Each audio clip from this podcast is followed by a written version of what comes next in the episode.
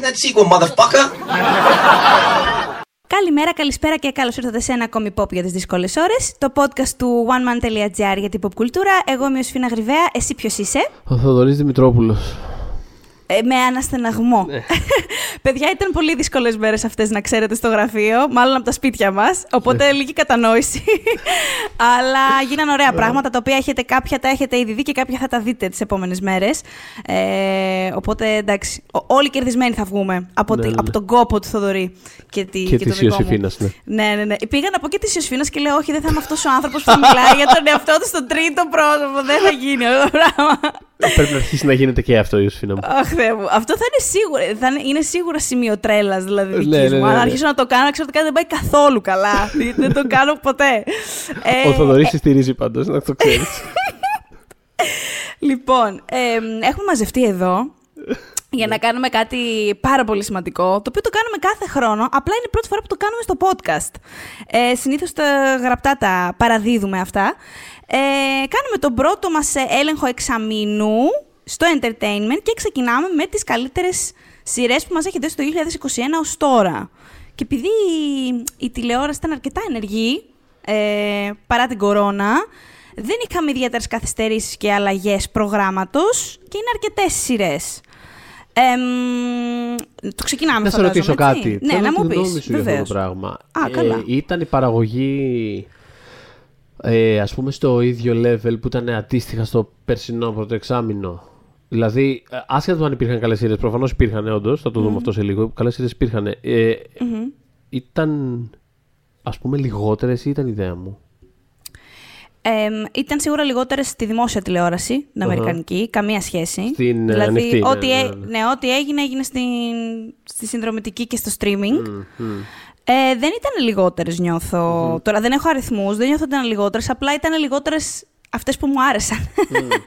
Οπότε ίσως γι' αυτό σου φαίνεται ένα τσικ πιο άδειο. Ίσως ήταν. Μπράβο, αυτό. Ίσως μου φαίνεται πιο άδειο το. Ναι, ίσως αυτό το μεσαίο κομμάτι, ας πούμε, που λέμε. Δηλαδή υπήρχαν πάλι πολύ καλές σειρές, αλλά ίσως ήταν λιγότερες και αυτή τη βδομάδα είχε κάτι καλό να χαζέψω. Μα, ίσως με αυτή την έννοια. Ότι υπήρχαν λιγότερες.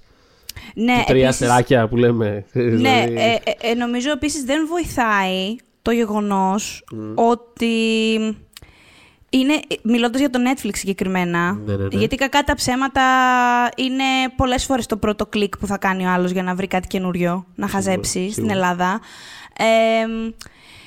Και από όταν έκαναν το Top 10, το οποίο έχει μια χρησιμότητα, δεν το συζητώ, απλώς, ξέρεις, βλέπεις κάτι στο Top 10 και το πατάς και δεν ξέρεις απαραίτητα αν είναι μέτριο. Είναι πάρα πολλές φορές μέτριο. Είναι πάρα πολλές φορές μέτριο, πραγματικά. Είναι πάρα πολλές φορές μέτριο. Την προπερασμένη, βέβαια, εβδομάδα ήταν ένα φανταστικό top 10 με μία εξαίρεση στο Netflix. Βέβαια, αυτή τη βδομάδα πέσαν πάλι στα σκληρά. Αλλά τέλος πάντων, ναι.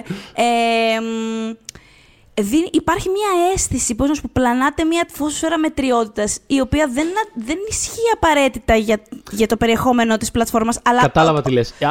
Αλλά με κάποιο τρόπο έχει γίνει πιο πολύ βιτρίνα από ότι σωστά θα περνάνε. Μπράβο, μπαίνεις στην κεντρική του και βλέπεις, ρε παιδί μου, κάτι πράγματα και λες, τώρα αυτό το βλέπει κόσμος. Μήπως να το δω και εγώ. Και βλέπεις και λες, μα τι πατάτες. Ναι, είναι σαν το. Όχι, ναι, που πολλές φορές ξέρεις, είναι λογικό να πατήσεις κάτι με την έννοια του. Απλά είναι αυτό. Είναι σαν να βγάζει, ας πούμε, το site βιτρίνα, ξέρεις, τύπου αυτά είναι τα καλά μας για αυτό το μήνα και αντί να είναι, ξέρεις, οι ωραίες συνεντεύξεις ή μεγάλες λίστες ή τα αφιερώματα κτλ. Να είναι τύπου, ξέρεις, τι είπε ο τάδες στο παράθυρο. Που okay, θα το πατήσεις, ξέρω εγώ, αλλά δεν είναι κάτι αν το έχουμε. Με αυτή την έννοια. Ναι, δηλαδή, ακριβώς. Είναι πολύ καλός παραλληλισμός αυτός. Και αυτό βιώνουμε και ζούμε. Ναι. Και νιώθω επίσης ότι επειδή λόγω καραντίνας κατανάλωσε ο κόσμος πάρα πολλές σειρές και ταινίες στο σπίτι του, υπάρχει μια τέτοια κόπωση. Και μιλάω και για μας. Το νιώθω πάρα πολύ αυτό. Και για τις ταινίες το έχω νιώσει πάρα πολύ. Υπήρξε, ίσως όχι αυτή τη στιγμή, είναι και θα τα πούμε και την άλλη εβδομάδα αυτά, φαντάζομαι. Υπάρχει το excitement του ότι άνοιξαν και τα θερινά, οπότε κάπως έχει λίγο αναθαρρήσει η φάση. Αλλά νιώθω ότι, ας πούμε, εκεί στον μήνα, ας πούμε, πριν τα Όσκαρ, τον 1,5 μήνα, κάτι τέτοιο εκεί πέρα, νιώθω ότι πραγματικά δεν είχε κανένας την παραμικρή όρεξη να ασχοληθεί με καμία απολύτως ταινία. Δηλαδή, πραγματικά καμία όρεξη. Ναι, όχι, είναι έτσι και εντάξει, απολύτως κατανοητό. Δηλαδή και εγώ ακόμα έχω πιάσει τον εαυτό μου να σκέφτομαι, ωραία, σπίτι με πάλι να δω κάμια σειρά, να δω κάμια ταινία. Ξέρεις, που θέλω να δω σειρά και θέλω να δω ταινία. Οπότε φαντάσου κάποιον που είναι πιο casual θεατής, τι περνάει. Αλλά είχαμε πολύ καλές σειρές. Πολύ καλές σειρές. Και λέω να ξεκινήσω με μια από τις αγαπημένες μου. Ναι, ναι. Είχα αρκετά μεγάλες προσδοκίες, αλλά όχι πάρα πολύ ψηλές. Τις ξεπέρασε. Αναφέρομαι στο Mayor of East Town με την Kate Winslet, ναι, του HBO, το οποίο με έχει εντυπωσιάσει από διάφορες πλευρές. Mm-hmm. Πέρα από την ίδια τη Winslet, η οποία είναι, νομίζω ότι είναι ο καλύτερος ρόλος που έχει κάνει εδώ και χρόνια, ο συγκεκριμένος. Έχει τελείως χαθεί μέσα στη μέρ και γενικά έχει μία... Δεν ξέρω, ώρες-ώρες ταυτίζομαι με τη φάση της, η οποία είναι μονίμως χολοσκασμένη και βαριέται... Ναι.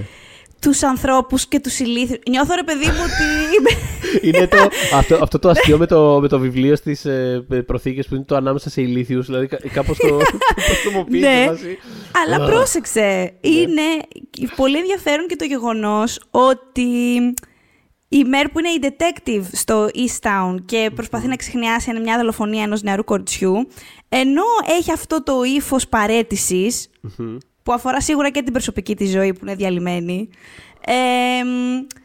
δεν κρίνει την κοινότητά της. Δηλαδή είναι απολύτως μέρος αυτής και δεν έχει κριτική απέναντί της. Δηλαδή έχει να κάνει με ναρκωτικά, είναι μια περιοχή αυτή στη Φιλαδέλφια που όντως και στην πραγματική ζωή μένεται, ας πούμε, από την κρίση των οπιοειδών. Είναι πολύ δύσκολα τα πράγματα εκεί και βλέπεις ότι έχει ενσυναίσθηση και συμπόνια.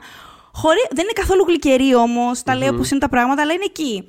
Και αυτό που μου κάνει εντύπωση στη σειρά είναι ανάμεσα σε άλλο ότι δεν μου θυμίζει καθόλου αμερικανική σειρά detective. Καθόλου. Δηλαδή, είναι πολύ πιο κοντά στη λογική ενός Happy Valley, μιας βρετανικής σειράς που εκεί πιο συχνά θα έχουν έναν detective ή μια detective η οποία φροντίζει την κοινότητά της και ανακατεύεται με αυτή τους ξέρει. Στην Αμερική είναι συνήθως ένας άνθρωπος 2-5 που προσπαθούν να λύσουν ένα μυστήριο και η προσοχή είναι κυρίως πάνω τους ή στο μυστήριο. Δηλαδή, ναι, ή μια μίξη αυτών. Ναι, στο μέρο Βίσταν δεν είναι έτσι ακριβώς τα πράγματα. Αυτά που περιγράφεις, ξέρεις, έχουν μεγαλύτερη ευκολία στο να παίζουν και με το mood, ας πούμε, περισσότερο. Δηλαδή, στο να επαφίονται μάλλον περισσότερο στο mood και στην κοινότητα και σε αυτό το όλο το πράγμα που σχηματίζεται γενικότερα, παρά την αγωνία του... Εδώ έχει μια φοβερή ισορροπία. Εδώ έχει φοβερή ισορροπία το πράγμα. Δηλαδή είναι ψυχογράφημα της ΜΕΡ όλο αυτό. Είναι ψυχογράφημα της κοινότητάς της. Είναι πάρα πολύ καλό το μυστήριο. Δηλαδή αυτή τη στιγμή εγώ περιμένω το φινάλε και μέχρι το προηγούμενο επεισόδιο νόμιζα ότι είχα καταλάβει και τώρα πάλι δεν ξέρω τι στο καλό γίνεται. Το πιο σημαντικό για μένα είναι ότι σε αντίθεση με μια σειρά τύπου The Undoing, νιώθω ότι υπάρχει νόημα. Θα δούμε βέβαια και στο φινάλε τελικά, στην τελική επίλυση. Μπορεί να πέφτω τελείως έξω, αλλά νιώθω ότι όλες οι κινήσεις ως προς το μυστήριο δεν είναι red herrings στη μούρη σου απλά για να αναρωτιέσαι. Δηλαδή κάθε πράγμα που κάνουν έχει ενδιαφέρον από μόνο του και κάτι έχει να πει ακόμα και αν δεν είναι η λύση. Δεν είναι ένα κομμάτι της λύσης απαραίτητα. Οπότε... Νιώθω αρκετά αισιόδοξη για το φινάλε. Δηλαδή, ακόμα και αν, πώς να σου πω, δεν είναι κάποιος που περιμένω ή είναι κάποιος που περιμένω δολοφόνος ή οτιδήποτε, ότι ό,τι έχω δει στη διάρκεια αυτού του ταξιδιού, ας το πούμε έτσι, δεν ήταν για να... Κάπως δεν κρέμεται από αυτό, ας πούμε. Δεν κρέμεται καθόλου από αυτό. Ναι. Δεν κρέμεται καθόλου από αυτό. Μάλιστα, έχει δύο μυστήρια η σειρά και το ένα έχει ήδη λυθεί και δεν μου έκανε... Συνέβη εντελώς οργανικά. Δηλαδή, ενώ νόμιζες ότι θα το πάμε μέχρι ότι μπορεί τα δύο μυστήρια να συνδέονται και ότι μπορεί στο φινάλι να γίνει κάτι εκρηκτικό κτλ. Το ένα έχει ήδη μπει στην άκρη, έχει λυθεί, είχε κάτι να πει για την κοινότητα και για τη μέρη και για όλο αυτό που συμβαίνει. Πάμε για το finish, ας πούμε. Για το πρώτο που ξεκινήσαμε. Το οποίο, όπως είδα ένα tweet να γράφει, ελπίζω η τελευταία τάκα της σειράς να είναι Forget it, Mare, it's East Town. Α, καλά. Αυτό. Εντάξει, θα ήταν φανταστικό. Επίσης, θέλω να πω ότι ο Γκάβιν O'Κόνορ Έχουμε εκτιμήσει πράγματα που έχει κάνει, βεβαίως, στο παρελθόν, βεβαίως, το Warrior και άλλα. Το Warrior, ναι.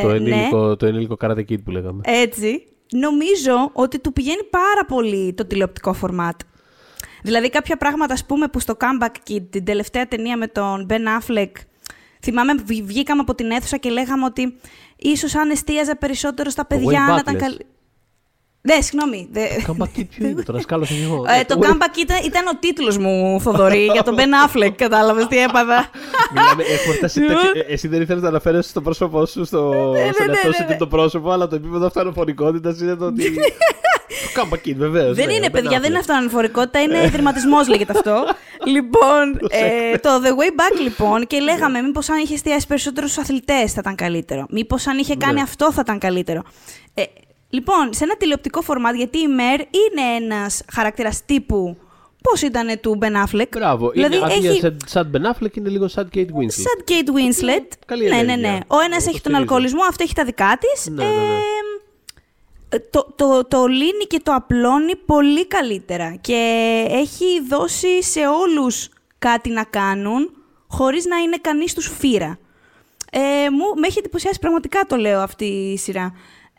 Περίμενα, ξέρεις, απλά ένα νεονουάρ καλό φτιαγμένο πράγμα που θα είναι καλό γιατί είναι και η Winslet, ας πούμε. Και τελικά μ' αρέσει από όλες τις πλευρές και πάντα ανυπομονώ να δω το επόμενο και το επόμενο επεισόδιο. Okay. Ναι. Είναι δηλαδή πολύ στα δείτε το για μένα. Δείτε το. Είναι στη Vodafone TV, στο Vodafone TV. Θες να συνεχίσω με έναν επίσης αγαπημένο μας? Φαντάζομαι ότι θα πεις και μπορείς, ναι, θα ήθελα. Θα ήθελες. Λοιπόν, αυτή τη σειρά δεν την έχω ολοκληρώσει. Ούτε γιατί... εγώ, αν είναι αυτή που νομίζω, αλλά... Ναι, αναφέρομαι στο Underground Railroad του Barry Jenkins και δεν πρόκειται να την ολοκληρώσω σύντομα, γιατί είναι από αυτές... Ξέρεις τι, ήθελα πάρα πολύ να την καταβροχθήσω, αλλά είναι από αυτές τις σειρές που... Θέλει λίγο το κάθε επεισόδιο το χρόνο του. Εγώ καθόλου αυτό το θέμα. Δηλαδή, καθόλου δεν ήθελα να την καταβροχθήσω. Όμως αυτή την έννοια ότι. Δηλαδή, βασικά αυτό που λες. Το δεύτερο σκέλος. Ήθελα να λουστώ σε Barry Jenkins, βασικά. Ναι, εγώ. Ναι. Αυτό. Μ' αρέσει, δηλαδή. Νιώθω, ας πούμε, πάρα πολύ. Πώς ήταν όταν είχε βγει το Twin Peaks του David Lynch, που πάλι. Χαίρομαι πάρα πολύ που είχε βγει όπως είχε βγει. Γιατί είναι από αυτά τα πράγματα που ξέρεις, παιδί μου. Έτσι μια ώρα τη βδομάδα είναι ό,τι πρέπει, έτσι το νιώθεις, χαίρεσαι, δηλαδή δεν χαίρεσαι με αυτό που βλέπεις, αλλά κατάλαβες τι εννοώ, χαίρεσαι κινηματογραφικά, εν πάση περιπτώσει, λες ωραίο, το νιώσα, θα πάρω τώρα μια ανάσα και την άλλη βδομάδα πάλι, οπότε έτσι ακριβώς σκοπεύω να το δω και αυτό, πρέπει να πω, είμαι σε αυτή τη φάση. Θέλω πολύ να το ολοκληρώσω, δηλαδή ανυπομονώ, αλλά κρατιέμαι. Είμαστε σε αυτή τη φάση. Ναι. Η σειρά αφορά μία νεαρή κοπέλα, την κόρα, που είναι σκλάβα και προσπαθεί να αποδράσει από τον Αμερικανικό Νότο, να απελευθερωθεί, ας πούμε, από τη δουλεία. Αυτό συμβαίνει κυρίως στο πρώτο επεισόδιο, που είναι έτσι και πολύ... Είναι αρκετά κοντά σε ένα 12 χρόνια σκλάβος. Εκεί συγκεντρώνεται, στο πρώτο επεισόδιο συγκεντρώνεται, ναι, το περισσότερο... Στο πρώτο δεν έχει αποδράσει η ιστορία, με την έννοια του δεν έχει ξεφύγει ακόμα προς την εναλλακτική ιστορία που κάπως περιγράφει. Μετά, από το δεύτερο και μετά, καταπιάνεται με την εναλλακτική ιστορία που λες, και ανακαλύπτει ότι το Underground Railroad, που είναι δεν υπήρχε στην πραγματικότητα, ήταν ένα σύστημα δραπέτευσης των σκλάβων, πραγματικό, αλλά δεν ήταν όντως railroad, δεν υπήρχε όντως ένας σιδηρόδρομος. Εκείνη ανακαλύπτει ότι στη σειρά είναι ένας σιδηρόδρομος. Τι κι αν υπήρχε, ναι. Και αρχίζει να ξετυλίγεται, τέλος πάντων, μια νέα ιστορία για αυτήν και τους γύρω τους, αυτούς με τους οποίους τέλος πάντων έχει αποδράσει μαζί. Αυτό που φαίνεται, που όσο έχω δει καταλαβαίνω, είναι ότι ο Jenkins δεν κάνει απλώς μια αναλλακτική ιστορία, το οποίο αυτό θα ήταν από μόνο το ενδιαφέρον, αλλά το χρησιμοποιεί και λίγο σαν διορθωτικό μέσο σε σχέση με όλες τις ιστορίες, με πολλές τέλος πάντων από τις ιστορίες γύρω από τη δουλεία που έχουμε δει όλα αυτά τα χρόνια και τις πολύ καλές, που είναι αρκετά έτσι ανελαίτες και δύσκολες. Χωρίς αυτό δεν κάνει εύκολη τη σειρά αυτό, σας το λέω. Όχι, απλά έχει πολύ ενδιαφέρον αυτό που... Καθόλου. Αλλά έχει ενδιαφέρον αυτό που κάνει πάντα και το κάνει πάρα πολύ στο σινεμά του. Αυτό με τα βλέμματα. Μου το λέει κιόλας όταν του είχα μιλήσει με αφορμή το Bill Street. Είχε σταθεί πάρα πολύ σε αυτό το πράγμα. Το πώς... ξέρεις, έχουν περάσει έναν αιώνα σινεμά, ξέρεις, βλέποντας στην οθόνη ανθρώπους σαν εσένα. Ξέρεις, δηλαδή... Ναι. Ήθελα να στρέψω την κάμερα και αυτή είναι μια ιστορία στην οποία δεν ξέρω, ταιριάζει πάρα πολύ αυτό το πράγμα. Και όντως, δηλαδή, ακόμα και το setup ας πούμε, του πρώτου επεισοδίου που όπως λες είναι κοντά σε κάτι σαν το 12 χρόνια σκλάβος. Ο τρόπος που ακολουθούμε τα βλέμματα σε αυτό διαφέρει από του Steve McQueen, ας πούμε, το... Δεν ξέρω, αυτό το απομακρυσμένοι VA πίνακες, ας πούμε, που το κοιτάγαμε, όπως λες, ανελέητα κάπως, που έχει και αυτό, ας πούμε, προφανώς τη θέση του και τη χρησιμότητά του. Σίγουρα, και αξία είναι άλλου τύπου. Ειδικά τύπου όταν προέρχεται, κυρίως βασικά, όταν προέρχεται από μαύρους δημιουργούς, έτσι. Γιατί είναι άλλο να το φτιάξεις εσύ και να το παρουσιάσεις το σαν ελέητα και άλλο στίγμα. Σίγουρα, τα πάντα στο context έχουν πάντα σημασία σε αυτά. Οπότε, ναι, εδώ πέρα έχει πολύ ενδιαφέρον λοιπόν αυτό που. Ούτως ή άλλως, δηλαδή το στυλ του Jenkins ταιριάζει πάρα πολύ με τη συγκεκριμένη ιστορία και έχει πάρα πολύ ενδιαφέρον. Θέλω πάρα πολύ να δω πώς θα το ακολουθήσει και στη συνέχεια. Είναι και οι μόνιμοι συνεργάτες του εδώ πέρα. Δηλαδή, ο James Laxton στη διεύθυνση φωτογραφίας που έχει κάνει και τις ταινίες του και τον λατρεύω. Δηλαδή, θεωρώ ότι ο άνθρωπος είναι ιδιοφυΐα. Nicholas Britell στη μουσική. Ακριβώς. Που σκίζει, δηλαδή. Τι ωραία δουλειά. Ακριβώς. Τι φανταστικός που είναι, ρε παιδιά. Δηλαδή, να του δώσουμε άλλα πόσα Όσκαρ. Είναι υπέροχος, είναι πάρα πολύ καλός. Δηλαδή, ίσως κάνει όλες τις ταινίες. Ας πούμε. Μια ιδέα. Εγώ προτείνω κάτι, ας πούμε. Ένα στόχο. Όσες δεν κάνει ο Ντεπλά, ας πούμε. Ναι. Μπορεί να το κάνει. Ή μπορούμε να το κάνουμε, εντάξει, για να μην αποκλειστούν οι άλλοι, να αποφασίσουμε μια περίοδο. Να πεις, ρε παιδί μου, για το 2022 όλες τις ταινίες θα τις σκοράρει ο Μπριτέλ. Μετά συνεχίστε αυτό που κάνατε. Λέω να πας σε μια κομμωδία. Λοιπόν, ναι. Συγγνώμη, εγώ υποφέρω. Βολέψου. Παράλληλα υποφέρω, καταλαβαίνετε. Δύσκολες μέρες αυτές, παιδιά. Κάνει κράκο Θοδωρής, γενικά να ξέρετε. Τεντώνεται και ακούγεται μέσα από το μικρόφωνο. Απλά σας το λέω. Λοιπόν, μια κομμωδία λες. Δηλαδή, θα ήθελες, ας πούμε, κάτι sitcom ή θα ήθελες κάτι. Θα ήθελα λίγο workplace comedy. Ναι, αυτό περιγράφει και τις δύο κομμωδίες που έχω, οπότε. Λοιπόν, σωστό, ναι. Ωραία, πήγαινε σε προγραμματιστές. Ωραία. Ναι. Εντάξει, ήθελα λοιπόν να πούμε δύο λόγια και για το Mythic Quest, Raven's Banquet, το οποίο πέρσι το είχα στη δεκάδα μου της χρονιάς, με την πρώτη του σεζόν και με το φανταστικό... Κάτσε, έχω χάσει πραγματικά κάθε αίσθηση χρόνου. Το quarantine episode ήταν πέρσι, έτσι. Ναι, λοιπόν, πέρσι. Καταλαβαίνετε, έχει ισοπεδωθεί ο χρόνος. Λοιπόν... Φέτος έχει επιστρέψει η δεύτερη σεζόν, λοιπόν. Είχε άλλο ένα έκτακτο επεισόδιο στο ενδιάμεσο, αλλά τώρα έχει επιστρέψει επιτέλους για δεύτερη σεζόν. Που είναι, όπως είπες και εσύ, μια workplace comedy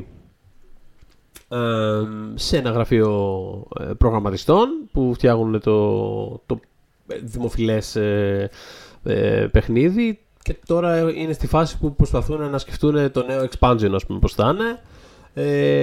Όπου υπάρχει μια ενδιαφέρουσα εξέλιξη σε σχέση με την πρώτη σεζόν, ότι πλέον η συμπρωταγωνίστρια κάπως της σειράς πλέον έχει θέση αφεντικού δίπλα στον, ας πούμε, τον κατά τα άλλα συμπαθέστατο alpha male αφεντικό.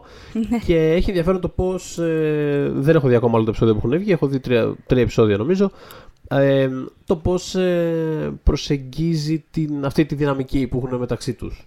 Ξέρεις τι μου άρεσε στην πρώτη σεζόν, γιατί τη δεύτερη δεν την έχω προλάβει. Μου άρεσε ότι είναι workplace κομμωδία που ασχολείται όντως με το workplace, γιατί δεν είναι δεδομένο αυτό. Δηλαδή, κάποιες ονομάζονται, εντάξει, είναι ας πούμε φύση θέση workplace κομμωδίας, ας το πούμε, αλλά δεν είναι τόσο εν τέλει. Στη συγκεκριμένη σειρά, τουλάχιστον στην πρώτη σεζόν. Ισχύει, είναι όλο εκεί μέσα κάπως. Είναι όλο εκεί μέσα και είναι και ασχολείται με το αντικείμενο. Πώς να πω. Αυτό, μου είχε αρέσει. Επίσης, όποιον αρέσει το It's Always Sunny in Philadelphia, Είναι το ίδιο τρελό παρεάκι από πίσω. Το ίδιο ακριβώς, ναι. Οπότε ναι, δεύτερη σεζόν λοιπόν έχει κάποια ενδιαφέροντα developments, τα οποία δείχνουν ότι, ότι έχουν τέλος πάντων μια ενδιαφέρουσα κατεύθυνση στην οποία θέλουν να κινηθούν και να εξερευνήσουν. Το πρώτο επεισόδιο, να πω ότι μέγανε να σηκώσω το φρύδι μου. Πολύ δεν θα ήθελα να πάμε προς τα εκεί, αλλά, αλλά δεν φαίνεται ότι όντως πάμε προς τα εκεί που φοβόμουν, και ήταν απλά ένα κομμάτι μέσα στο πλαίσιο των όλων power dynamics που δημιουργούνται σε ένα χώρο γενικά, εντάξει, εργασίας εν προκειμένου. Τέλος πάντων, έχει διάφορα ενδιαφέροντα πράγματα. Μέχρι τώρα δεν έχει κάνει κάποιο φάουλ σειρά. Περιμένεις με ανυπομονησία. Περιμένουμε ανυπομονησία. Τι συνέχεια. Τι θα φέρει το μέλλον, τέλος πάντων. Το expansion, θα λέγαμε, το expansion του Mythic Quest. Raven's Banquet. Οπότε το προτείνω ανεπιφύλακτα το συγκεκριμένο. Πού θες να πάμε? Εγώ θέλω να πάω σε κάτι ελληνικό, το οποίο, πιστέψτε με, δεν περίμενα ότι θα το βάλω. Δεν ήμουν, δηλαδή είχα... εντάξει... δεν υποτιμώ την εγχώρια παραγωγή μας που κάνει πάρα πολύ σημαντικές προσπάθειες τα τελευταία 2 χρόνια. Πραγματικά από το 0 έχουμε πάει σε 19-20 σειρές μυθοπλασίας. Παρ' όλα αυτά, επειδή δεν έχει σχέση, περάσαμε μια, ας πούμε, δεκαετία ξηρασίας με πολύ συγκεκριμένο τύπου κόνσεπτ στην ελληνική τηλεόραση. Ξέρεις, δεν περιμένω πια πολλά. Κάπως ξενέρωσα μέσα μου, τι να κάνουμε. Δηλαδή, οκ. Όμως 42 βαθμοί με εξέπληξαν πάρα πολύ ευχάριστα. Το ρούφιξα, δηλαδή μας είχαν γίνει διαθέσιμα τα 3 πρώτα επεισόδια, αλλά μόλις βγήκαν μετά όλα μαζί στην Κοσμοτέ, τα είδα σε ρί. Και μου κράτησαν το ενδιαφέρον full. Έχει καλό payoff. Έχει για μένα πολύ καλό payoff, θα είναι σίγουρα αμφιλεγόμενο. Δηλαδή, ήδη μου έχουν στείλει άνθρωποι μήνυμα να με ρωτήσουν τι στο καλό σήμαινε το τέλος. Επίσης, αν είστε ένας από αυτούς, γιατί δεν θα πω συγκεκριμένα πράγματα, να ξέρετε ότι εγώ, επειδή πήρα μια συνέντευξη από την πρωταγωνίστρια, την Ναταλία Σουίφτ, να ξέρετε ότι ούτε η Ναταλία Σουίφτ είναι 100% σίγουρη για το τέλος. Δεν το συμπεριέλαβα στη συνέντευξη γιατί φοβήθηκα spoilers και τέτοια, αλλά... δεν είχε πολύ σαφείς οδηγίες σχέση με το τέλος, μια ξεκάθαρη απάντηση. Η φάση είναι λίγο, πάει λίγο σε κατάσταση παπακαλιάτη, παύλα... Παπακαλιάτη, κλείσε τα μάτια εννοώ, έτσι. Ναι. Παύλα, Κρίστοφερ Νόλαν στο τέτοιο, στο Λεωνάρντο Ντικάπριο. Αν θα πέσει... Λες, τώρα είναι, δεν είναι... Ναι. Αν θα πέσει, ας πούμε, το... Όχι εκκρεμές, πώς λέγεται αυτό. Ναι, αυτή το top, ναι, της Βούρα. Για μένα είναι ξεκάθαρο αυτό που συμβαίνει, αλλά ξέρεις. Απλά θα σας προειδοποιήσω και αυτό. Να σας πω όμως να τη δείτε, γιατί... η σειρά είναι ένα μυστήριο, ας πούμε, το περίβλημα, όπου επιστρέφει μια κοπέλα στη γενέτειρά της που είναι ένα νησί. Τα γυρίσματα γίνανε στην Κέρκυρα, αλλά στη σειρά είναι απλά το νησί. Είναι ένα οποιοδήποτε νησί, δεν είναι συγκεκριμένα Κέρκυρα. Για το μνημόσυνο της μαμάς της, που είχε πεθάνει πριν 6 χρόνια, αλλά την μέρα που επιστρέφει, στο ίδιο σημείο βρίσκεται νεκρή και η αδερφή της. Η επίλυση όλης αυτής της κατάστασης και η εξηγήση και όλα αυτά δεν είναι αυτό που περιμένετε καθόλου. Γενικά η σειρά έχει περισσότερο να κάνει με τις οικογενειακές παθογένειες και το... Ειδικά παντού φαντάζομαι συμβαίνει αυτό, αλλά στην Ελλάδα αυτό το λίγο κάτω από το χαλί να τα κρύβουμε όλα και να τα ενίκομαι ενδύμω με το οποίο μεγαλώσαμε. Πάρα πολύ με αυτό, ας πούμε, ασχολείται.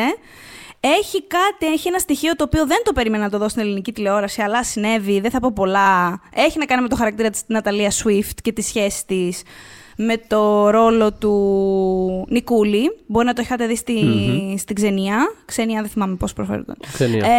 Ξενία, νομίζω, ναι. Το οποίο δεν το είδα να έρχεται τύπου καθόλου και νόμιζα μέχρι και το δεύτερο επεισόδιο ότι μάλλον δεν έχω καταλάβει καλά. Γιατί σε όλα τα δελτία τύπου και όλα αυτά που είχαμε δει παρουσιαζόταν ως απαγορευμένος έρωτας. Τώρα ο λόγος που είναι απαγορευμένος είναι κάτι άλλο. Τέλος πάντων, ναι, είναι λίγο αλλού η φάση. Αυτό που μου άρεσε πάρα πολύ στη σειρά είναι ότι έχει τοπικότητα. Δηλαδή, θέλω να πω, ας πούμε, το έτερος εγώ είναι μια ωραία σειρά. Θα μπορούσε να είναι οπουδήποτε. Θα μπορούσε να είναι από μια άλλη χώρα, παρασυλλητός. Θα μπορούσε να είναι από μια άλλη χώρα, ναι, και έχει φτιάξει και το δικό της σύμπαν μέσα η σειρά. Δηλαδή, μόνο μια ματιά να ρίξει τις φυλακές, ας πούμε, όπως τις έχει στήσει. Έχει φτιάξει ένα δικό του. Εγώ φαντάζομαι τις ελληνικές φυλακές ότι είναι έτσι. Και τις φτιάχνω. Πολύ καλά κάνεις. Να ξέρεις ότι άκουσα τις ελληνικές φυλακές, το οποίο ήταν πάρα πολύ ενδιαφέρουσα σας σκέψη. Why not? Πάμε παρακάτω. Ή ας πούμε ο Σιωπηλός Δρόμος, που είναι ένα ακόμα καλύτερο παράδειγμα σύγκριση, ας πούμε, με τους 42 βαθμούς. Ναι, ναι. Και είναι και αυτή μια καλή σειρά, παρότι δηλαδή λίγο πάμε με την πλοκή. Λίγο πάμε.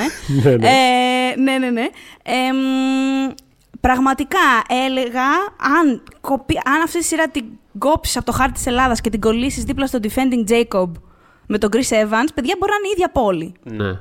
Έχουν ονομάσει μια πόλη που είναι, ξέρω εγώ, βαθιά Αττικής, που είναι φανταστική. Και απαγάγουν κάποια παιδιά και αυτό. Είναι μια χαρά σειρά. Καλή σειρά. Απλά στους 42 βαθμούς φτιάξαν ένα νεονουάρ πράγμα, το οποίο όμως έχει ελληνική ταυτότητα όντως. Δηλαδή, όταν μας το είχαν πει στο press conference, που το τόνισαν αυτό. Εντάξει, πολλά μπορεί να πει κάποιος στο press conference, παιδί μου, να το έχει φανταστεί το όραμά μου. Εμένα ήταν αυτό ο σκηνοθέτης, να το κάνω έτσι. Από το τι πιστεύεις μέχρι το τι αποτέλεσμα έφερες είναι διαφορετικό. Αυτό είναι ακριβώς όπως το φαντάστηκαν, το σκέφτηκαν. Δηλαδή, είναι πάρα πολύ αναγνωρίσιμο ως μεσογειακό καλοκαίρι και πολλά πράγματα που φαίνονται λεπτομέρειες στη σειρά είναι ακριβώς αυτά που την κάνουν να διαφέρει. Δηλαδή, από το πώς μπαίνει μέσα η πρωταγωνίστρια που έχει κάνει μπάνιο μετά τη θάλασσα με το λάστιχο και φέρνει μέσα τα νερά και της φωνάζει, λέω, ξέρω εγώ, μάζευε τα νερά. Μέχρι το ότι... Ναι, αυτό το... Είναι extremely relatable. Ναι, έχεις δίκιο. Πάρα πολύ. Ακόμα και το ξέρεις. Προσπαθούν να καθαρίσουν ένα ταψί που δεν ξεκολλάει πάνω. Και πολλά τέτοια. Μέχρι και το τελευταίο επεισόδιο έχει πάρα πολλά τέτοια, τα οποία θεωρώ. Ναι. Πες.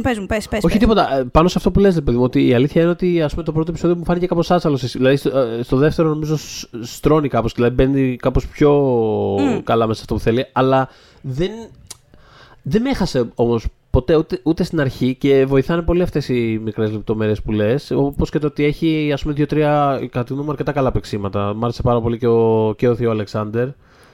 Πολύ καλός. Σε έναν κάπως. Έχει ένα ρόλο μιας κάποιας σημασίας, τέλος πάντων. Μέχρι το τέλος της κιόλας έχει πάρα πολύ μεγάλη σημασία ρόλος του. Ακριβώς. Ο οποίος, by the way, και εμένα μου είχε κάνει spoiler όταν είχαμε μιλήσει. Σου κάνε. Ναι. Αλλά όχι. Και αυτός μ' άρεσε και... Ναι, δεν ξέρω. Γενικά καλό cast. Γενικά, εμένα μ' άρεσε και η πλειοψηφία του νεαρού cast. Μπράβο αυτό. Οπότε, μακάρι να είναι φυτόριο η σειρά για νέα πρόσωπα, γιατί σίγουρα τα χρειαζόμαστε, παιδιά. Δηλαδή, πάμε λίγο και σε αυτό. Να με νέες φάτσες, δεν αντέχω άλλο με τις ίδιες. Πολύ, πολύ καλή... Δεν θα την πω καν προσπάθεια. Πήγα να πω πολύ καλή προσπάθεια. Δεν είναι μια πολύ καλή σειρά, θεωρώ. Που θα μπορούσα άνετα να τη δω σε ένα Netflix. Και πρόσεξε, το έτερος εγώ μπορώ να το δω στο Netflix, ακόμα και αν σε κάποια πράγματα μου φαίνεται λίγο άτσαλο. Δηλαδή, έχει μια τάση στο τέλος του μυστηρίου πάντα να εξηγεί με λόγια αντί να δείχνει. Το οποίο για μένα είναι λίγο φάουλ. Αλλά πολλά παρόμοια πράγματα βλέπουμε στο Netflix, γιατί να μην είναι και το έτερος εγώ δίπλα από αυτά. Δηλαδή, why not. Το 42 βαθμοί θεωρώ ότι αν ανέβαινε στο Netflix θα πήγαινε και καλά. Δηλαδή θα ξεχώριζε ως ξένη παραγωγή λόγω της ταυτότητάς της μεσογειακής και του μυστηρίου και του νεαρού cast και του όλου του λουμπούκι που γίνεται εκεί μέσα. Δεν ξέρω πώς θα πάει αυτό, αλλά ξέρω εγώ, προσπαθήστε το, παιδιά. Βάλτε το, ανεβάστε το, δείτε, έχω δίκιο. Ωραία. Λοιπόν, το κρατάμε λοιπόν. Να πάμε στο βρετανικό, το Βρετανία μεριά και τον κύριο Ράσελ T. Davies. Το συμπαθείς κιόλας, ναι. Το συμπαθώ, ναι, μεγάλη είναι αγάπη. Του Doctor Who... ο αναβιωτής. Original αναβιωτής, ναι. Φέτος έκανε το It's a Sin, το οποίο ήταν με τη μία τεράστια επιτυχία στη Βρετανία. Πραγματικά, νομίζω ήταν έσκησε. Νομίζω ήταν η πρώτη σειρά που φέτος... συζητήθηκε στο βαθμό αυτό. Δηλαδή, πραγματικά για το διάστημα πρώτη... αυτό που πεζότανε, νιώθω ότι το βλέπω παντού να σχολιάζεται. Και πώς το λένε, και detractors πέτυχα. Δηλαδή, πέτυχα και κόσμο που είχε ενστάσεις σχετικά με το πώς απεικονίζονται κάποιες οικογενειακές σχέσεις, ας πούμε, στη σειρά, γιατί είναι πολύ δύσκολο το θέμα. Και γενικά... οικογενειακές σχέσεις και detractors είδα και για, σε σχέση με το πώς απεικονίζεται η εμπειρία των μη λευκών χαρακτήρων στη σειρά. Το οποίο και αυτό το βρήκα πολύ ενδιαφέρον. Γενικά πάντα με ενδιαφέρει να διαβάζω τι λένε αυτοί που δεν τους αρέσει κάτι. Ναι. Ειδικά προέρχονται από μια οπτική και μια πλευρά που δεν έχει σχέση με τη δική μου εμπειρία, οπότε ξέρεις, είναι κάτι το οποίο... Αυτό, δηλαδή, μου άρεσε πάρα πολύ το The Five Bloods, είναι μια φανταστική ταινία κατά τη γνώμη μου, πέρασα τέλεια, αλλά όταν... Γκρίνιαξαν κάποιοι άνθρωποι σε σχέση με το Βιετνάμ και το πώς το παρουσιάζει όλο αυτό. Ναι. Δεν είμαι ειδική σε αυτό, οπότε προφανώς με ενδιαφέρει να καταλάβω και να μάθω κάτι παραπάνω. Ο Ράσελ Τι Ντέιβις είναι, τι να πω, ο άρχοντας του queer canon στην Βρετανία, οπότε... αυτή είναι μια σειρά που εμπνέεται κιόλας από τις δικές του εμπειρίες στα 80's ως ομοφυλόφιλος που έζησε την κρίση του AIDS. Θα πω, αυτό που μου άρεσε αυτή τη σειρά ήταν ότι ενώ είναι βαριά, δηλαδή είναι πάρα πολύ emotional σειρά, πάρα πολύ συναισθηματική και κρίξεις και με τους μπάτσους ξύλο και όλα αυτά, είναι όμως και πολύ ελπιδοφόρα, δηλαδή έχει πολύ μεγάλη καρδιά, είναι πολύ μεγαλόκαρδη, όπως νομίζω συνήθως αυτά που κάνει ο Ράσελ Τι Ντέιβις, θα πω. Δηλαδή, 100%, είναι δηλαδή, πολύ τέτοιος άνθρωπος. Και το Doctor Who του ήταν δηλαδή, το κατεξοχήν, ας πούμε. Αυτό είναι, δηλαδή, αυτό είναι από τη μάνα του, ρε παιδί μου. Είναι, ρε παιδί μου. Εντάξει, πώς θα τον κάνεις τον Dr. Who. Όχι, όμως. Είναι από τη μάνα του, σίγουρα. Αλλά εντάξει, εννοώ ότι ανά περιόδους, ξέρεις, είναι από αυτά τα πράγματα που είναι τόσο εύπλαστα και τόσο ταιριάζει στην εποχή του που εντάξει, μπορεί να αλλάζει. Αλλά πραγματικά δηλαδή. Ξέρεις, το λέγανε τον Ήμο Doctor και τέτοια. Δηλαδή ήταν πραγματικά πάρει την καρδιά μου και. Δηλαδή είχε βγάλει την καρδιά μπροστά και πήγαινε. Έκανε τουρνέ, ας πούμε. Δηλαδή ήταν. Είναι πάρα πολύ συναισθηματικά τα πράγματα που φτιάχνει. Και. Θες να...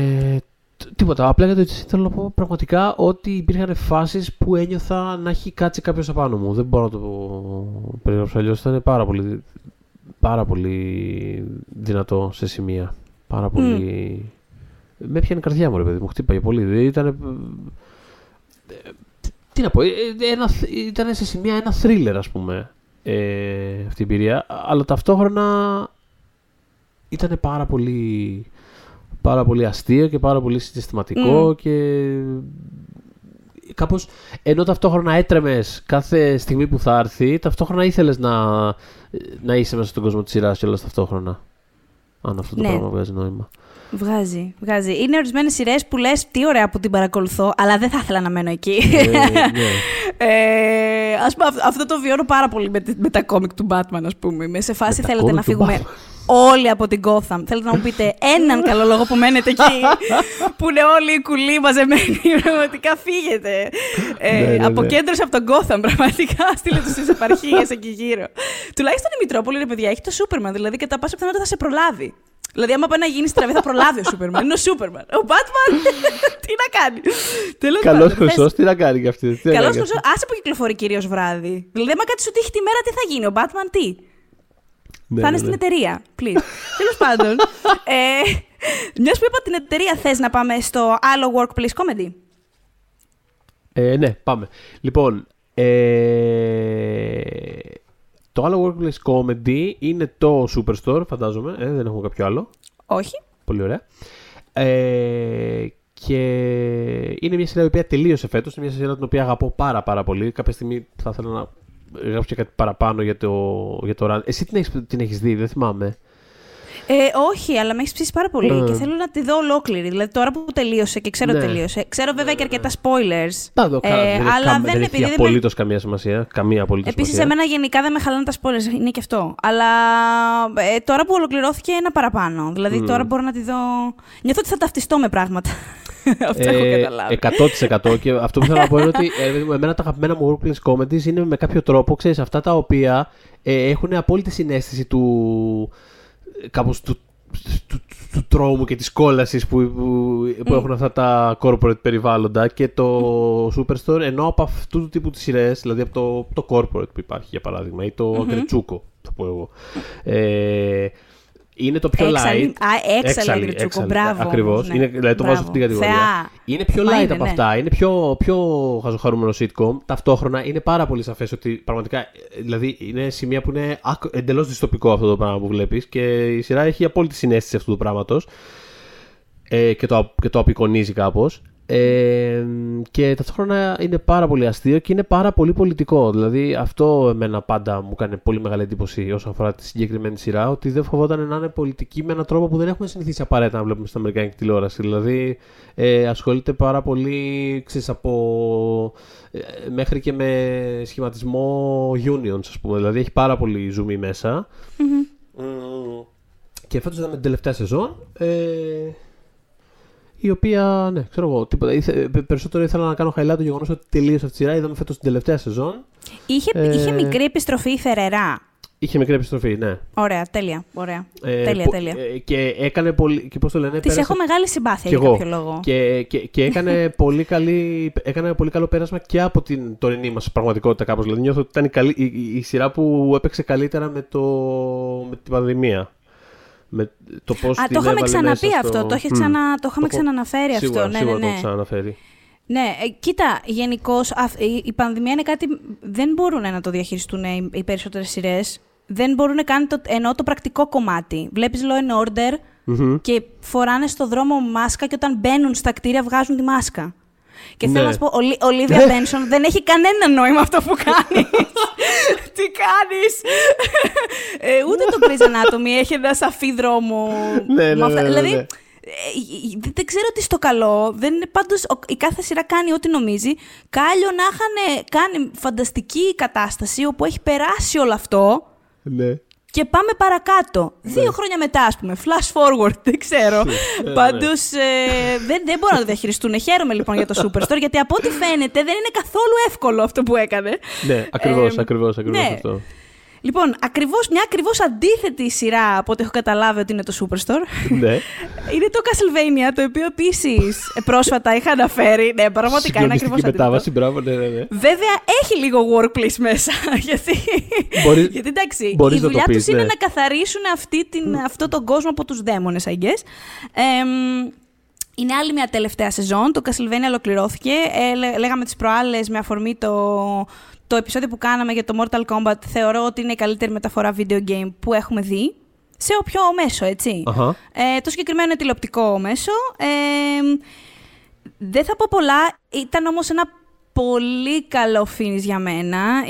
Είχε πάρα πολύ δράση, αλλά το ισοφάρισε με το κομμάτι, ας πούμε, της ψυχολογίας των χαρακτήρων και το πώς κατέληξαν. Νομίζω ότι δεν έχω δει ακόμα σχόλια, αλλά νομίζω δεν θα είναι πάρα πολύ αναμενόμενο το τέλος. Ήταν όμως το τέλος που είχα ανάγκη προσωπικά. Είχε ένα πάρα πολύ καλό, πώς να σου πω, ακόμα και η κατάληξη των villains, που μπορεί και να μισούσες κάποιους από αυτούς, ή θα έχουν μια πολύ grande έξοδο, ή μια συνέχεια πιο λιγότερο αναμενόμενη μάλλον, το οποίο έχει ενδιαφέρον για τον καθέναν από αυτούς ξεχωριστά. Ο Alucard, ο αγαπημένος μου, είναι καλά και χαίρομαι πάρα πολύ γι' αυτό. Πραγματικά, βλέπα κάθε επεισόδιο και κάθε 2-3 σκηνές. Το είχαμε inside joke εδώ σπίτι. Φώναζα συνέχεια, πού είναι ο Alucard. Μπορούμε να κάνουμε ένα spin-off μόνο με τον Alucard. Επειδή θα ξέρω ότι θα γίνει ένα spin-off της σειράς. Μπορεί να είναι με τον Alucard. Αυτό, αν γίνεται. Αν μας ακούνε. Αν μας ακούνε. Τίποτα, φανταστικό, δείτε το Castlevania. Και έλεγα και νωρίτερα στο Θεοδωρή ότι για μένα η πρώτη και η δεύτερη σεζόν πρέπει να δοθούν μαζί. Μην κάνετε, μετά το 5ο επεισόδιο της πρώτης, μην κάνετε break. Δείτε το μαζί σαν να μην έγινε τίποτα. Σαν να μην υπάρξε break, εννοώ. Μου το είπες πριν, αλλά δεν ρώτησα διευκρίνηση για να καταλάβω. Αυτό έχει να κάνει με το. Είναι καθαρά quality, πώς λέμε, ξέρω εγώ, τύπο ότι η πρώτη σεζόν του Parks and Recreation και συνέχισε και δεν στη δεύτερη. Ή είναι, ρε παιδί μου, ένα πράγμα το οποίο συνεχίζεται και απλά έχει κοπεί κάπως όπως. Θα σου πω. Είχανε 5 επεισόδια, στο πράσινο φως, που ήταν για 5 επεισόδια αρχικά, 5 ή 8 δεν θυμάμαι. Συγχύστηκαν, ναι. Τέλος πάντων, είχαν χι επεισόδια να κάνουν και δεν φάνηκε ότι μπορούσαν, ότι είχαν υπόψη τους να ολοκληρωθεί, δηλαδή η πρώτη σεζόν να μπορεί να σταθεί μόνη της. Είναι μια πολύ καλή πρώτη σεζόν, αλλά δεν νομίζω ότι μπορεί να σταθεί μόνη της. Θυμάμαι ότι βλέπω το φινάλε και λέω, συγγνώμη, εκεί το κόβεις. What?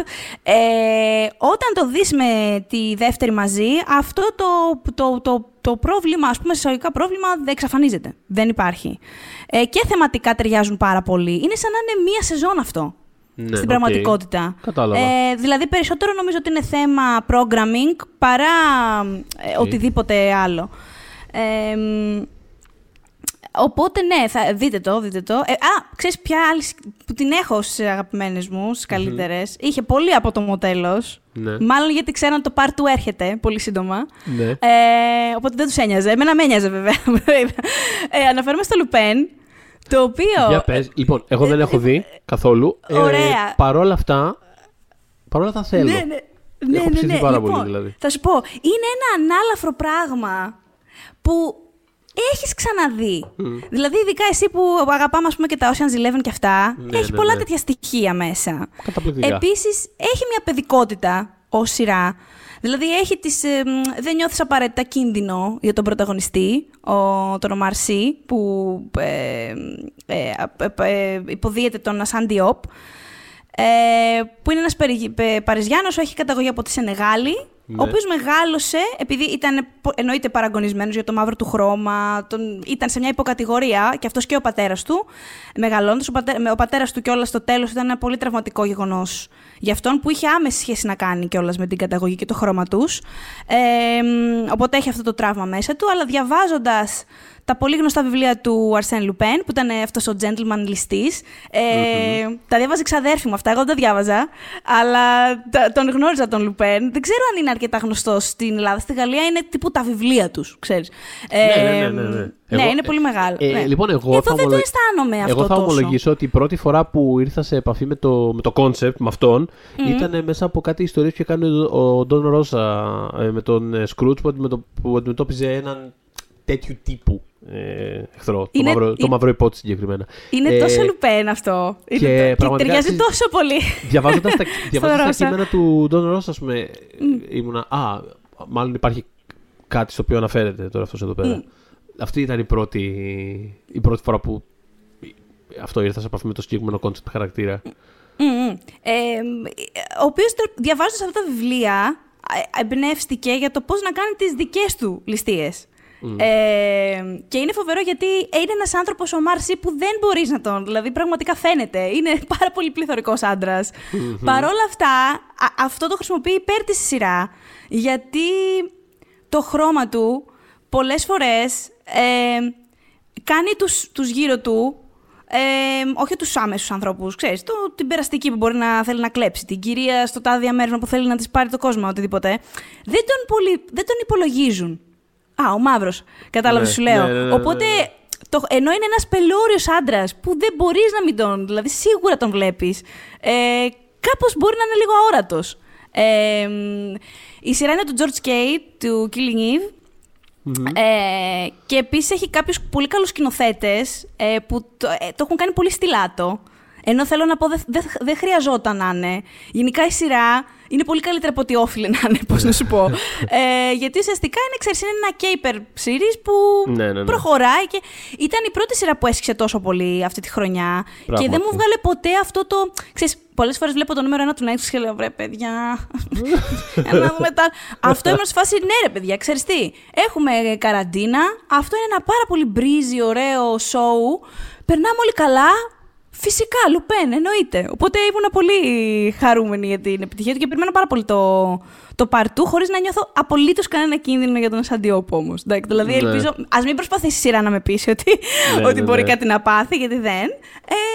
Αλλά είναι πάρα πολύ φαν, είναι πολύ διασκεδαστικό. Τέλεια. Ακούγεται σούπερ για τις μέρες του καλοκαιριού. Νομίζω ότι είναι ένα διήμερο δικό σου του Θοδωρή, ας πούμε, καλοκαιρινό με πινακολά. Όχι πινακολάντα, αυτό το πορτοκαλί εσχρό πράγμα που πίνετε όλοι σας. Πώς το λένε?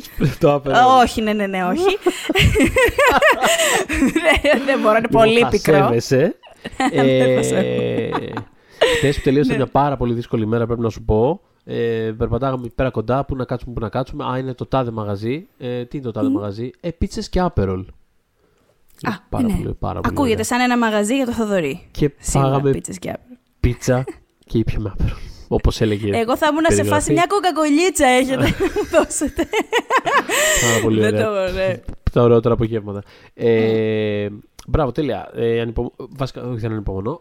Αλλά όταν βγει το δεύτερο part, νομίζω ότι θα κάνει, όπως είπες, ένα ωραιότατο διημεράκι. Νομίζω... Είναι γιατί το part 1 κόβει σε... είναι κουλό το σημείο. Mm. Και είναι αντίστοιχα με το Castlevania. Δεν έπρεπε να κοπεί εκεί. Mm-hmm. Υποθέτω ότι θα είναι καλύτερο πακέτο με το part 2, ούτως ή άλλως. Ναι, είσαι τυχερός δηλαδή. Μια άλλη σειρά που θέλω να αναφέρω. Πες, συγγνώμη. Όχι, τίποτα. Είναι το Last Chance You Basketball. Ναι, ναι. Που είναι του γνωστού του Craig Whiteley που κάνει γενικώ τα Last Chance You. Το προηγούμενο franchise, ας πούμε, μέρος του franchise αφορούσε το αμερικανικό ποδόσφαιρο. Μετά είχε κάνει το cheer, το οποίο εμένα είναι το αγαπημένο μου από όλα αυτά, γύρω από το cheerleading. Και τώρα περνάει στο basketball. Είναι μια σειρά ντοκιμαντέρ. Με παιδιά που οι αθλητές τέλος πάντων είναι... Κάποιοι έχουν πολύ σκληρό background, κάποιοι για λόγους βαθμών δεν κατάφεραν να περάσουν στο πολυπόθητο Division 1 από που κάποιοι καταλήγουν και στο NBA και γενικώς είναι το ανώτερο επίπεδο, το πρώτο βήμα στο ανώτερο επίπεδο κολεγιακού ποδοσφαίρου, basketball ήθελα να πω. Και έχουν εκεί τον προπονητή τους, τον Τζον Μόσλι, ο οποίος προσπαθεί να τους βάλει σε μια σειρά, ώστε να κερδίσουν το πρωτάθλημα και μετά με αυτό να καταφέρουν να περάσουν σε ένα κολέγιο ανώτερο επίπεδου, ας πούμε. Δεν είναι καθόλου βαρετό, δεν ξέρω αν έτσι ακούγεται. Όχι καθόλου. Εμένα ούτως ή άλλως όλα αυτά τα πορτρέτα μικρών, ας πούμε, κοινωνιών κάπως, στις οποίες ούτως ή άλλως ανθεί ο κολεγιακός αθλητισμός κάπως. Δεν ξέρω, τα βρίσκω πάρα πολύ συναρπαστικά όλα αυτά. Ναι, είναι πάρα πολύ καλή σειρά. Είναι πολύ συγκινητική σειρά και επειδή κιόλας υπήρχε και όταν ξεκίνησε να γυρίζεται δεν υπήρχε η πανδημία στον οριζοντά. Αλλά επειδή υπήρξε, και αυτό σήμαινε κάτι συγκεκριμένο για την περσινή σεζόν, το φινάλε είναι γροθιά στο μάχη. Απλά να πω κι αυτό. Δηλαδή είναι ούτως ή άλλως αυτά είναι σε λίγο άδικη κοινωνία και γιατί μας συμβαίνει όλο αυτό και τους συμβαίνει όλο αυτό, αλλά εντάξει, έξτρα στάθμιτος παράγοντας σκατοσύνης.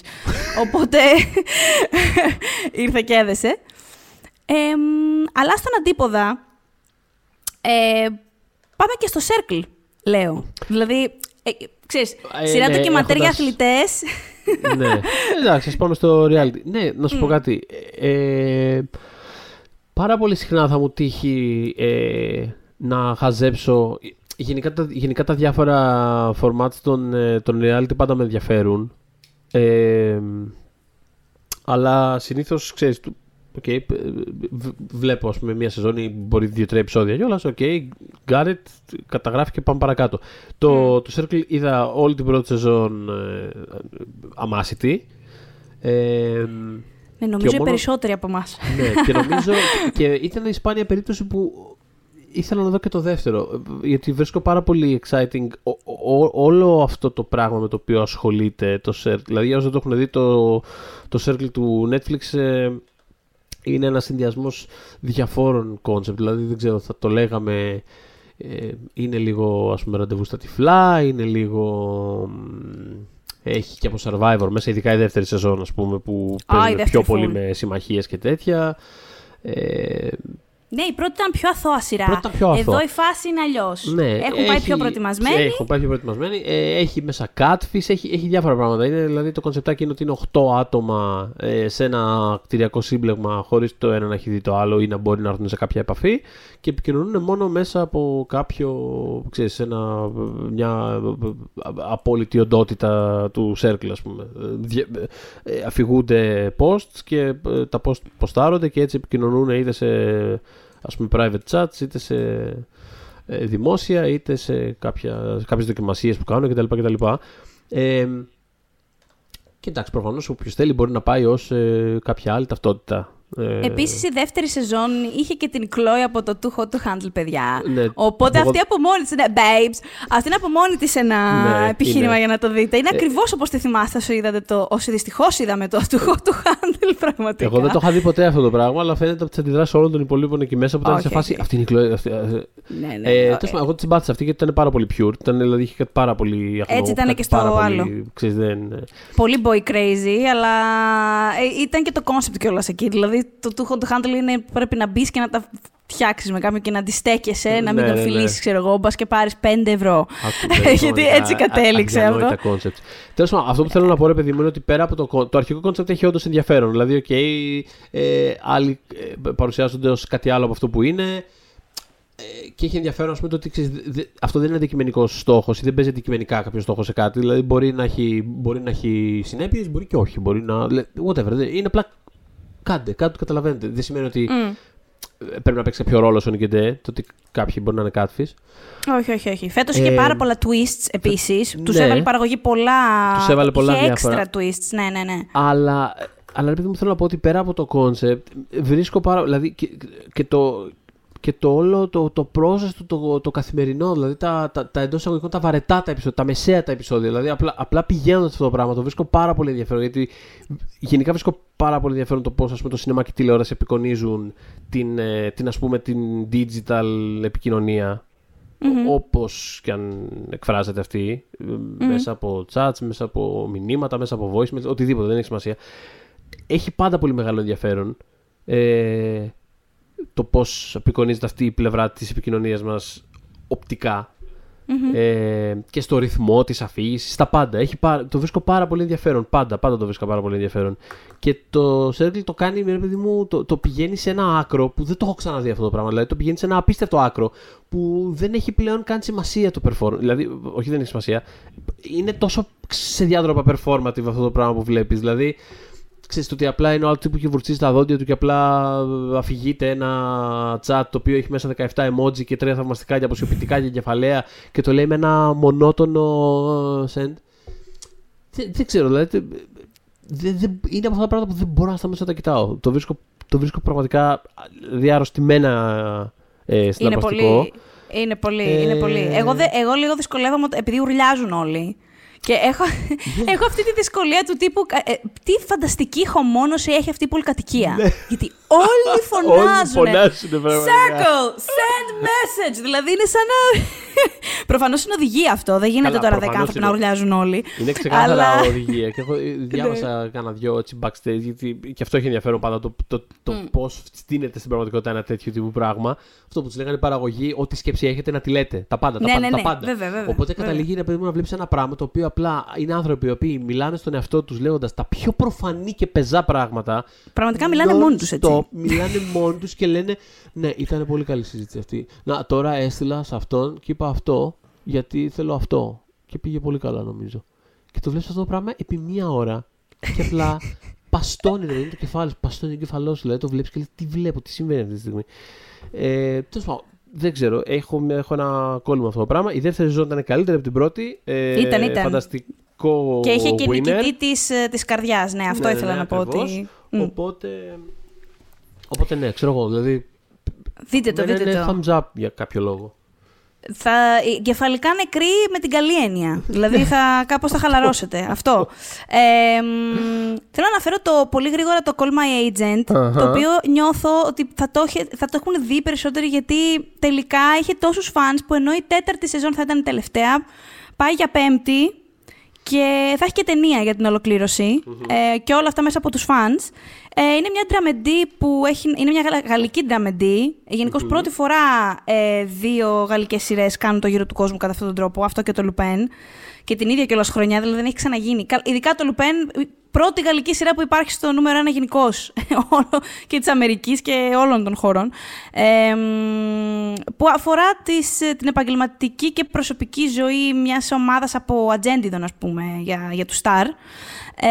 Κάθε επεισόδιο έχει κεντράει σε ένα συγκεκριμένο πελάτη. Είναι μια full δυσλειτουργική ομάδα αυτή. Είναι πολύ αστείοι άνθρωποι μαζεμένοι, με νεύρα όμως.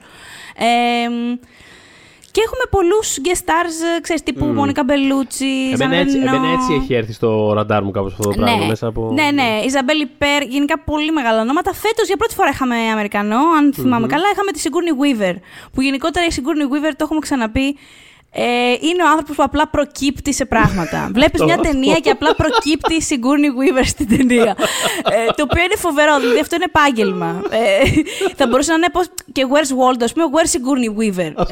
Και να ψάχνεις τις αίθουσες κινηματογραφικές όλη τη χρονιά να βρεις Signourney Weaver σε κάποια ταινία κάπως. Μπορεί να γίνει. Το άλλο επίσης που καταυχαριστήθηκα, δεν είναι ότι δεν πίστευα ότι θα είναι καλό, σε καμία περίπτωση, απλά δεν ήταν κάτι το οποίο όταν έχω περιορισμένο χρόνο θα έλεγα υπό κανονικές συνθήκες να ας το πατήσω. Απλά επειδή είναι ο Σκορτσέζε από πίσω, αναφέρομαι στο Pretend It's a City, ναι. Το πάτησα. Πέρασα φανταστικά. Είναι 7 επεισόδια με τη φίλη του, πολύ στενή φίλη, τη Fran Lebowitz, που είναι συγγραφέας, παύλα public speaker, παύλα διανοούμενη, παύλα τυπάρα. Δηλαδή, κάνει το εξής φανταστικό. Καταρχάς, δεν ξέρω πώς έβγαλε αυτά τα γυρίσματα ο Σκορτσέζε, το είχα γράψει και σε άρθρο που έκανα. Γελάει όλη την ώρα. Δεν έχουμε δει ποτέ ξανά το Σκορτσέζε τόσο χαρούμενο. Αρέσει, δηλαδή, πραγματικά. Δηλαδή, γελάει τόσο πολύ. Ο άνθρωπος ήταν τόσο να καταρρεύσει. Περνάει τόσο καλά. Και να σου πω κάτι. Περνάει φανταστικά. Τη λατρεύει. Και επίσης, επειδή τον λατρεύω κι εγώ, πραγματικά. Δηλαδή, όταν τον βλέπω να περνάει τόσο καλά, πραγματικά. Κάπως περνάει και εγώ καλά, δεν γίνεται. Αυτό που μου αρέσει πάρα πολύ στη Λίμποβιτς συγκεκριμένα, γιατί αυτός ο άνθρωπος θα μπορούσε να είναι ένας πολύ δυσάρεστος άνθρωπος, με την κρίνια και όλο αυτό. Παρ' όλα αυτά, καταρχάς είναι αξιαγάπητη, το οποίο το ξέρει. Όπως ξέρει ότι είναι και πάρα πολύ ανάποδη και γενικότερα η αυτογνωσία στον άνθρωπο είναι περιουσία, είναι τεράστιο κεφάλαιο. Το εκτιμώ πάρα πολύ στους ανθρώπους, οπότε και σε αυτήν.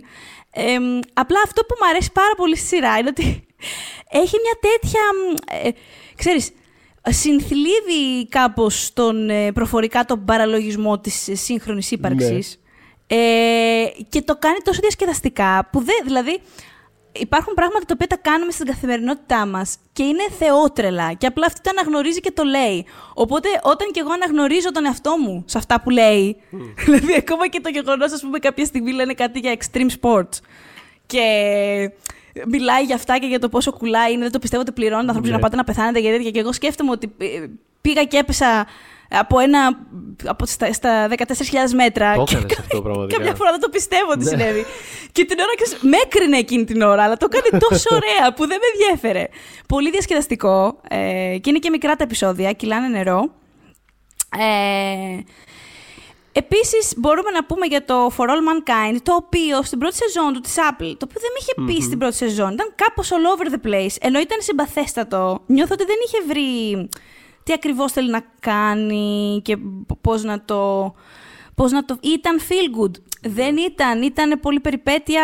Τέλος πάντων, στη δεύτερη, κάπως φανταστικά, έχουν 37 τόνους μέσα στη σειρά τους. Υπηρετούν όλους χωρίς πρόβλημα. Δεν ξέρω πώς το κάνουν.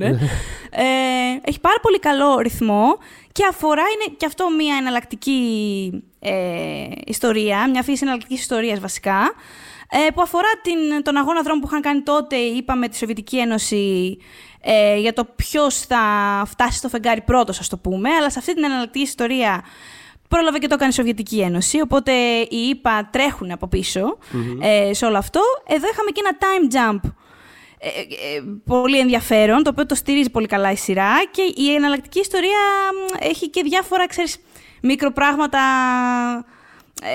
τύπου ο John Lennon Z. Τύπου έχει πεθάνει ο Πάπας Τζον Πολ δεύτερος, ξέρω εγώ. Έχει διάφορα τέτοια, τα οποία παίζουν ρόλο όμως, δεν είναι απλά καρτποστάλ, κάπως δηλαδή συνδέονται με το story. Και πλέον έχει απικίες η ανθρωπότητα στο φεγγάρι. Πάρα πολύ καλές σκηνές στο διάστημα, θα πω, φανταστικό σε design. Δηλαδή έριξε λεφτά η Apple στη δεύτερη, φάνηκε, τύπου πάρτε τα. Ναι. Και γενικώς, επειδή δεν βλέπουμε πάρα πολύ διάστημα στην τηλεόραση με αυτόν τον τρόπο, βασικά δεν νομίζω ότι το βλέπουμε κατά αυτόν τον τρόπο, πώς το κάνουν. Έχουμε δει, βλέπουμε sci-fi εννοείται και τα λοιπά, αλλά αυτό είναι λίγο κάτι δικό του. Έχει πολύ ενδιαφέρον. Μία σειρά ντοκιμαντέρ, για την οποία έχω γράψει πολλά, οπότε δεν θα κουράσω. Είναι το Allen v. Farrow, που είναι το HBO, όσον αφορά το δικαστικό και όλο αυτό το σκάνδαλο γύρω από το αν ο Woody Allen, τέλος πάντων, έκανε αυτό που υποστηρίζει Dylan Farron ότι έχει κάνει. Δεν ξέρω, βλέποντας αυτό το ντοκιμαντέρ, πώς δεν θα την πιστέψει κάποιος αυτή την κοπέλα, αλλά επειδή συμβαίνει, δηλαδή το ξέρω ακόμα και, ξέρεις, άνθρωποι που εκτιμώ και είναι και δικοί μου έχουν θέμα, εγώ θα έλεγα απλά να το δείτε. πάλι με το δικό σας συμπέρασμα θα μείνετε ούτως ή άλλως, απλά έχει ενδιαφέρον το πώς αυτή η υπόθεση χρησιμοποιείται για να μιλήσουμε περισσότερο για το σύστημα δικαιοσύνης και κατά πόσο επηρεάζεται από την πατριαρχία και πώς λειτουργούν πολλά πράγματα μαζί στην κοινωνία μας για να καταλήξουμε σε υποθέσεις όπως της Dylan Farrow και το πώς λύθηκε ή δεν λύθηκε ποτέ, γιατί πλέον δεν μπορεί να γίνει κάτι, έχει παραγραφεί όλο αυτό, αλλά είναι πάρα πολύ ενδιαφέρον και για πρώτη φορά υπόνονται και αποκαλύπτονται και κάποια πράγματα, έτσι, και έγγραφα και ηχητικά ντοκουμέντα, κάποια με την ίδια τη φωνή του Άλεν. Τις ηχογραφήσεις των κλήσεων, λες, που μιλάνε μεταξύ τους. Ναι. Κάποια κιόλας ήταν σε φάση δεν το πίστευα ότι... Ναι, δηλαδή λέει κάποια πράγματα, τη διαβεβαιώνει τη μία για κάποια πράγματα και τον ακούς να μιλάει με άλλον άνθρωπο. Στο ίδιο τηλεφώνημα να λέει ακριβώς το αντίθετο. Μια παράνοια. Τέλος πάντων, σίγουρα αμφιλεγόμενο, δείτε το και βγάλτε το συμπέρασμά σας, ξέρω εγώ. Και τα συμπεράσματα δικά σας. Τα έχει συμπεράσματα δικά σας. Θα πούμε μια σειρά που αγαπάμε και δύο. Ναι. Είναι το Dickinson. Το οποίο έχει φέτος τη δεύτερη σεζόν του. Σας έχουμε ξαναμιλήσει για τον Dickinson. Έχουμε δικό του επεισόδιο για τον Dickinson και τον Bridgerton και το... Αυτό έχουμε... Ναι, μπορούμε να σας παραπέμψουμε εκεί. Είχαμε πει αρκετά αναλυτικά τους λόγους για τους οποίους το αγαπάμε ιδιαίτερα. Mm-hmm. Τη δεύτερη σεζόν την είδες? Έχω δει τη μισή. Mm-hmm. Μου είχε αρέσει πολύ, περνά πάρα πολύ ωραία. Mm-hmm. Και μου αρέσει γιατί έχει να κάνει και περισσότερο τώρα με τη διασημότητα, ας πούμε, της Dickinson και το κατά πόσο της ταιριάζει, δεν της ταιριάζει, πιστεύει ότι οφείλουμε οι υπόλοιποι να ξέρουμε επειδή γίνεται γνωστή τι συμβαίνει στη ζωή της, την προσωπική ή όχι. Γενικά έχει να κάνει και με το celebrity culture με έναν τρόπο η σεζόν αυτή. Όσο έχω δει, πάρα πολύ καλή.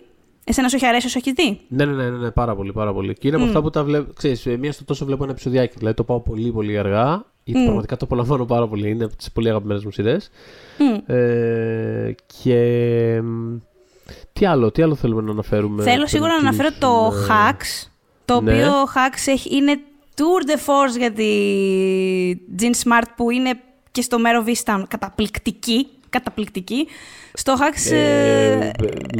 Σπουδαία τελευταία χρόνια για την Jean Smart. Τρομερό. Μιλάμε τώρα για τι ρεβάνς είναι αυτή. Όχι δεν φύγε ποτέ η γυναίκα. Απλά έχει κάνει το Watchmen, το Mayor of East Town και τώρα το Hacks και είναι και τα τρία πολύ καλά. Δηλαδή πόσο συχνά συμβαίνει, όχι στην καριέρα της Jean Smart, και στον ηθοποιούν. Και σε ποιο φάρκο έπαιζε, δεν έπαιζε... Ναι, βέβαια, στη δεύτερη σεζόν με την Κρίστιν. Ναι. Μπράβο, με την Κρίστιν, ναι. Πάρα πολύ καλή και εκεί. Τίποτα, εδώ είναι μια, ας πούμε, κωμικό stand-up που είναι, ας πούμε, της σχολής της Joan Rivers, τέτοιου τύπου χιούμορ. Στο Las Vegas έχει το δικό της residency, αλλά επειδή έχει σταματήσει κάπως ο κόσμος να το πηγαίνει, έχει λίγο σαπίσει φάση, της λέει αυτός που έχει το καμπαρέ, όχι το καμπαρέ, το καμπαρέ πήγα να πω, το καζίνο, ότι κοίτα να δεις, θέλουμε καινούριο κόσμο, κάτι πρέπει να γίνει γιατί μάλλον δεν σε βλέπω. Οπότε αρχίζει να συνεργάζεται μαζί της μια millennial κομμωδιογράφος και γενικότερα είναι μια σειρά που αφορά και το χάσμα γενεών μεταξύ τους, των δύο γυναικών, και τη θέση των γυναικών στο entertainment γενικώς. Ειδικά στην κωμωδία. Δεν είναι καθόλου εύκολη η διαδρομή των γυναικών σε αυτό. Και μιλάμε για γέλιο. Είναι πάρα πολύ καλή η Smart. Η χημεία των δύο γυναικών είναι φανταστική. Οπότε δείτε τι. Θες να πεις για το Made for Love? Ναι, πολύ γρήγορα να το αναφέρω και αυτό. Είναι η μια χαρά σειρά αυτή. Αυτό είναι για μένα. Είναι η μια χαρά σειρά. Δηλαδή στην 20η είναι αυτό που βάζεις στο 18 και λες, you know what, ωραίο κοτσουτάκι, ωραίο ηθοποιός. Δείτε το καλέ. Που είναι και μια γυναίκα η οποία ξεφεύγει από έναν γάμο, είναι πολλά χρόνια παντρεμένη με έναν δισεκατομμυριούχο, τύπου tech dude, tech billionaire, αυτούς τους αγαπημένους μας. Ναι. Και ανακαλύπτει ότι ο άντρας της έχει βάλει ένα τσιπάκι, τέλος πάντων, το οποίο μέσα από το οποίο όχι μόνο μπορεί να την παρακολουθεί, ας πούμε, ξέρεις, που βρίσκεται για τέτοια πράγματα, αλλά γενικότερα κάπως να έχει μια πρόσβαση στα συστηματικά της δεδομένα, ας πούμε, κατά κάποιο τρόπο. Δηλαδή, μαζί με το Invisible Man δεν ξέρω ποιος άλλος είναι μεγαλύτερος εφιάλτης μας. Ναι. Τώρα ο πρώην σου να μπορεί να κάνει τέτοια πράγματα, μια κατάσταση. Ναι, είναι πολύ σκέρι όλο αυτό το πράγμα. Ναι, ως κόνσεπτ είναι φανταστικό. Και πρωταγωνιστεί η Κριστίν Μιλιώτη, την οποία την αγαπώ πάρα πολύ. Και είναι, ας πούμε, από αυτές τις φάτσες, είναι από αυτές τις ηθοποιούς που, ρε παιδί μου, κάπως δεν νιώθεις ότι μπορούν να κάνουν κάτι αδιάφορο, κάτι βαρετό. Δηλαδή, κάπως όταν υπάρχουν στην οθόνη, θες να την κοιτάς, ας πούμε. Θες να δεις πώς θα αντιδράσεις. Έχει πολύ εκφραστικό πρόσωπο και μπορεί να κάνει πάρα πολλά διαφορετικά είδη. Πέρσι είχε παίξει και το φανταστικό επεισόδιο του Mythic Quest. Τέλος πάντων. Είναι καλέ. Πολύ καλή. Ό,τι κάνει είναι καλή. Και στο Black Mirror ήταν πάρα πολύ καλή. Πάντα καλή είναι η Μιλιώτη. Είναι πολύ αξιόπιστη. Έχει ενδιαφέρον αυτή η σειρά κιόλας σε σχέση της με τον πατέρα της, τον οποίο παίζει ο Ρέι Ρομάνο, και εκεί πέρα έχει, ας πούμε, αρκετό ζουμί. Βγάζει αρκετό υλικό η σειρά. Έχει ενδιαφέρον. Δεν είναι ένα τέλειο πράγμα. Δεν είναι ότι το είδα και απογειώθηκα. Αλλά ξερευνά αρκετά ενδιαφέροντα πράγματα σε σχέση με το. Νομίζω ότι κάνει πολύ καλά αυτό concept που κάνει. Ναι, αυτό. Ναι. Έχει πάρει ένα κόνσεπτ, το έχει σκεφτεί και θέλει να κάνει κάποια πράγματα πάνω σε αυτό. Αυτό ακριβώς. Αυτό που λες, δεν είναι το πιο καινοτόμο και το πιο ενδιαφέρον και δεν θα πάθεις κλακάζ.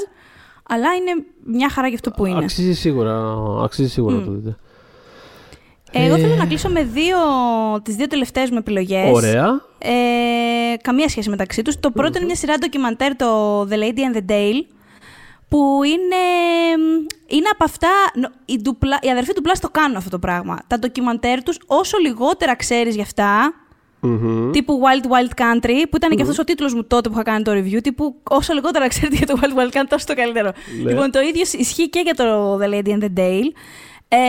Αφορά την επιχειρηματία, την Elizabeth Carmichael, που το 70, έτσι, στο απόγειο της πετρελαϊκής κρίσης, είχε κατασκευάσει ένα αυτοκίνητο, ένα τρίτροχο αυτοκίνητο που το είχε ονομάσει The Dale και υποτίθεται είχε μια προηγμένη τεχνολογία εξοικονόμησης καυσίμου. Οπότε είχε πάρει πολύ μεγάλη δημοσιότητα αυτό το έβριμα, ας πούμε, αυτή η τεχνολογία. Όμως η φάση κατέληξε στα δικαστήρια. Για διάφορους λόγους. Η Carmichael είναι τρανς και αυτό που κάνει το ντοκιμαντέρ είναι να αναφέρεται σε αυτό το γεγονός, ξέρεις, πώς επηρέασε η τρανς ταυτότητά της, το πώς την έβλεπε και τα μίντια και το δικαστήριο, χωρίς όμως να την ξεπλένει. Αλλά αυτό που λες και πριν, το context έχει σημασία σε όλα τα πράγματα. Ναι. Είναι μια αμφιλεγόμενη σειρά αυτή, γιατί πάρα πολλοί έχουν ξενιστεί επειδή χρησιμοποιεί animation.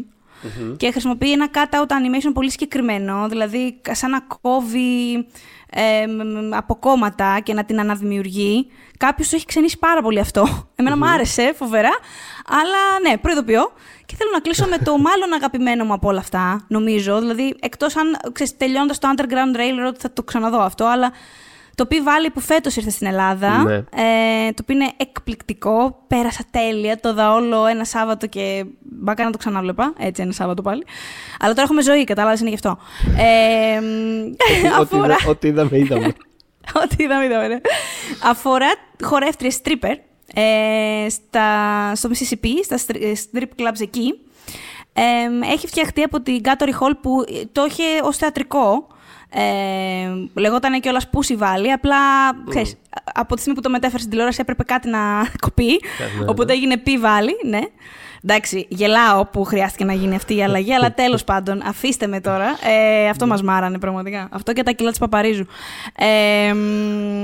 Η σειρά ακολουθεί την Autumn Night, που είναι φανταστική νέο πρόσωπο, θεωρώ. που είναι έτσι μια καλονή με σκοτεινό παρελθόν, που πηγαίνει σε ένα strip club να δουλέψει, όπου υπάρχουν ήδη καθιερωμένες, ξεδρεωμένες μάλλον χορεύτριες με δικό τους πελατολόγιο, μπλα μπλα μπλα. Mm-hmm. Και γίνονται διάφορα γύρω από αυτή και τις σχέσεις που αναπτύσσει με τις υπόλοιπες χορεύτριες.